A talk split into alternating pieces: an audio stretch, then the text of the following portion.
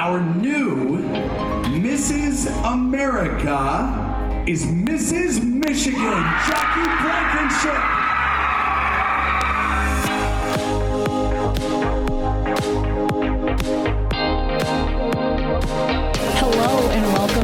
Sash Sister Podcast. My name is Jackie Blankenship, and for those that don't know me, I am Mrs. America 2022. I am, in fact, the first Mrs. America from the state of Michigan, from the great Mitten State, and it is quite an honor, I have to say, and a shock.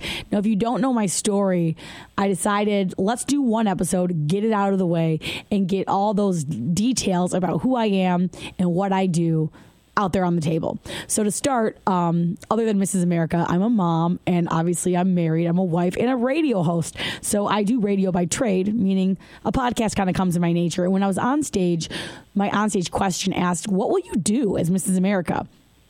And I said what I wanted to do, what my dream was, was starting a podcast, starting a pageant podcast to connect these ladies. Because the reality is, we go to Mrs. America, we all meet, we're there like almost two weeks, and we become friends, we get to know each other. And at the end of the day, we go home, and so many other women have these stories to share. But if they don't win, it almost feels like it's over. But it's not over because a lot of them are still state queens. They're going around their communities doing big things. I wanted to highlight that. And I wanted to highlight my own platform as, lo- as well as the national platform, which is Victoria's Voice Foundation, which we'll get into it in another episode.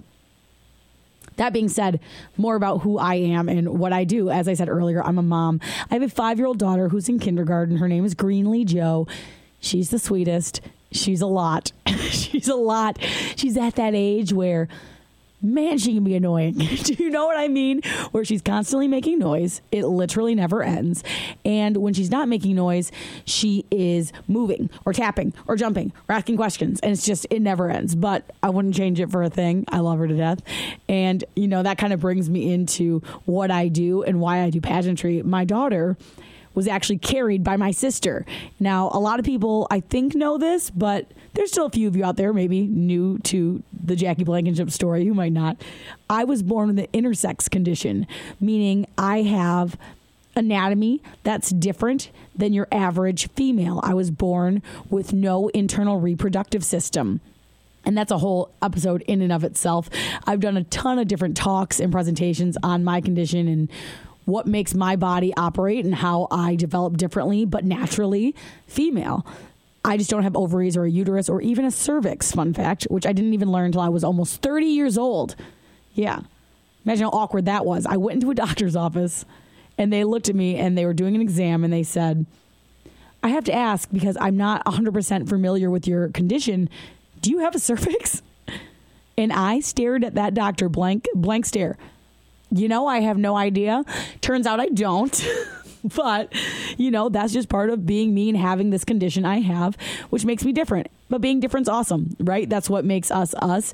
And I honestly think the human body is an incredible thing. I think it's kind of amazing that my body developed the way it did and it wasn't your average female. I didn't have a reproductive system. So instead it said, well, how am I going to operate? How am I going to grow? How am I going to develop? And it found its own way. It converted all testosterone that my body would produce into usable estrogen all by itself. And I developed the way I developed. And I am who I am today because of that. And I just think that's one of those magical things our bodies can be so interesting. Well, because I can't have children, my sister, Danny, Danielle, was our gestational carrier, which is the fancy word for surrogate even though they def- technically have different meanings. So we use donor eggs from a fertility center here in West Michigan. My husband's sperm which I hate saying that word. I'm sorry if you had to listen to it. It's kind of gross. And uh, my sister was like the oven. She carried a baby. We did three rounds of IVF. And for any woman who's gone through IVF, while I can't relate on the level of pumping myself full of injections and going through that, I can 100% relate on the going to that doctor's office and waiting for those calls and hoping this is the time that we get pregnant. And, you know, three rounds, and my poor sister, she is one strong woman.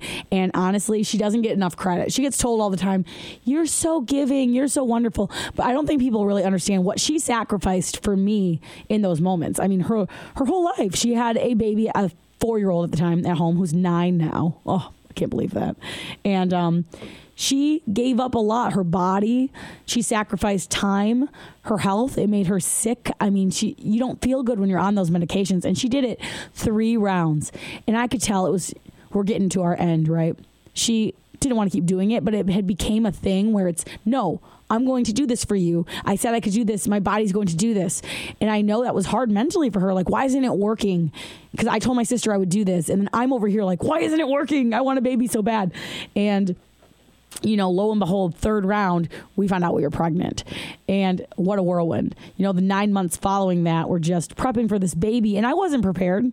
I was not in the slightest prepared. I had just done a pageant, a smaller pageant, not a Miss Mrs. America system pageant. And I had won, and it was like, like I said, much smaller and I was doing pageant things and going out getting wine and cocktails with my girlfriends. I was not prepared to be a mom. And I know everyone says you're never going to be prepared, but I was not prepared. The day my sister's water broke, I had just left my job at Fox 17 News where I was a reporter. I'd done that for years and I knew the times that I was on air were not going to be conducive with having a little one at home. So I decided I'm going to get back into radio and do that do that again and I'm going to go on maternity leave and come back and I have this new job waiting for me. So they gave me a going away party at Fox the going away party was at a bar and i know it's not really like the pageant way to talk about drinking we we're pageant girls we keep our things together right we keep we keep it together i didn't keep it together that night ladies i did not i had way too much to drink. I don't do shots or anything. That's never really been my MO. I'm more of like, let's have some Prosecco or White Claw. But I did shots that night of Fireball. Never again. And I was practically on the floor. When we got home, my husband drives me home. He's like, you know, congratulations, babe, on a great career in TV. I'm proud of you. And, you know, he's trying to be all sentimental because that's my husband. And I'm like, uh huh, uh huh, good night, uh huh, good night. I lay down and my phone starts buzzing. And I'm like, who's calling me? It's 1.50 in the morning. And it's my sister who is, oh God, an hour south, at least an hour. And she says, Jack, my water broke. You need to come to Kalamazoo right now. The baby's coming. Holy, talk about jolting your system awake. Oh my gosh. We got out of bed. We ran. I mean, we packed everything as quick as we could. My husband was so frantic. He packed our chihuahua. We had a dog a chihuahua, packed her up, and brought her with us to the hospital in Kalamazoo. Where were we to put her? We had to make my dad drive the dog to their house because we were like, we had nowhere to put the dog. we brought her to Kalamazoo. So we get there.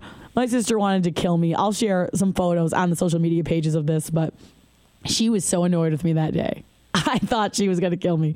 But we got through it. We had the baby, healthy baby Greenlee. My sister was, once it was over, was just over the moon. I was over the moon. We all laid in her hospital bed, me, her, my daughter, and her daughter. Oh my gosh, I'm getting emotional. And laid there together and took a picture and chatted and just were happy. And it was just what a happy moment. I got to be in the room. They did a C section again, I thought my sister was going to kill me. She's like, You're not good in these situations. You've never been good in these situations.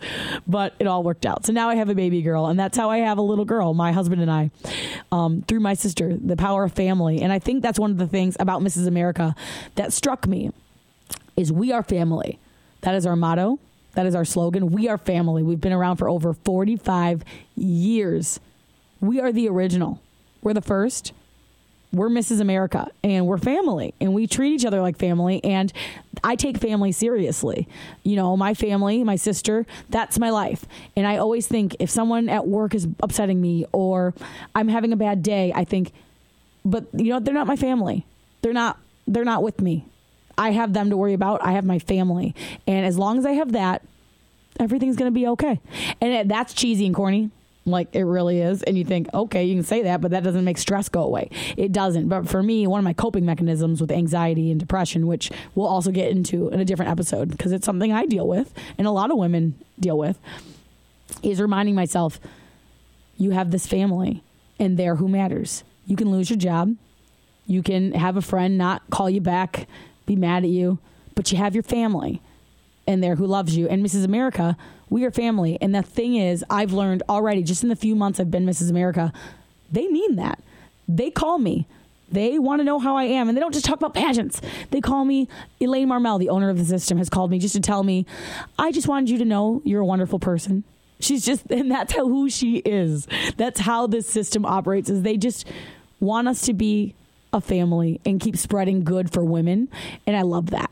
So that's kind of my story on becoming a mom my story on my intersex condition. On the side, you know, as I said earlier, I'm a radio personality. I started doing a lot of solo work. I was an afternoon host, a midday host, a night host. I did a nights on a rock station for a while. That was a trip and a half. And uh, now I host the morning show with one of my best friends, Rachel Gray. So we have a lot of fun doing that. That's a great great time. And it's on 1053 Hot FM in Grand Rapids if you're ever in the area, Grand Rapids, Michigan. But we're the first two woman morning show in the state which is kind of wild to say. That's how rare it is to see two women on the mic. And I think the cool thing is things like this medium podcasting has turned that around for women. We now see two women, three women, one woman doing these shows on podcasts and blowing up. Blowing up. People love it. And that is making this old boys club that was radio kind of turn around. They're like, look at these numbers which it sucks. It had to get down to that to give women the opportunities that men get, but it happened. And all I can say is, yes, finally, here we are, ladies.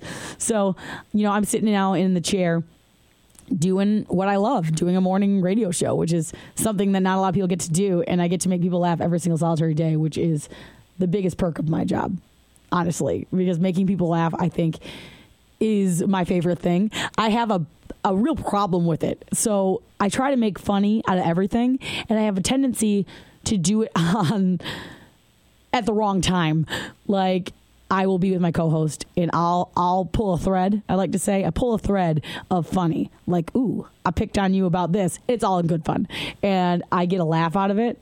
Well, now I'm not going to drop it the whole show, and it'll be eight months later, and I'm going to still bring up that one little thread I pulled that I thought was funny. So, beating a dead horse is kind of one of my other other hobbies, you'd say at this point. So, what is this podcast? now that we're 12 minutes in, let's talk about that. This podcast is going to be a little bit of everything. We're going to talk pageants. We're going to talk about wardrobe. We're going to talk about interview, on stage question, what we love, what we hate, swimsuit. Bleh. I hate swimsuit. I just do. Some women love it. Some women say they love it because it thinks they rewards them like confidence points. Yeah, I see you. A lot of these women are like, my favorite swimsuit. Is it really?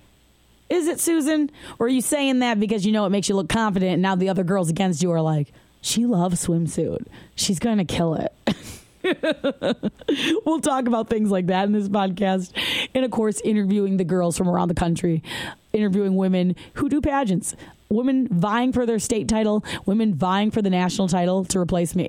We're going to get into a little bit of all of it family, friends, fun, pageants, and being a Sash sister, because that's what this is all about. At the end of the day, when you're done, your relationships are all you have left. So let's be Sash sisters. Join me each week. Well, I'll try to have a new episode every single week. Uh, you know, I'm busy being Mrs. America, having a job, doing the family thing. So I'm going to do my best. Bear with me.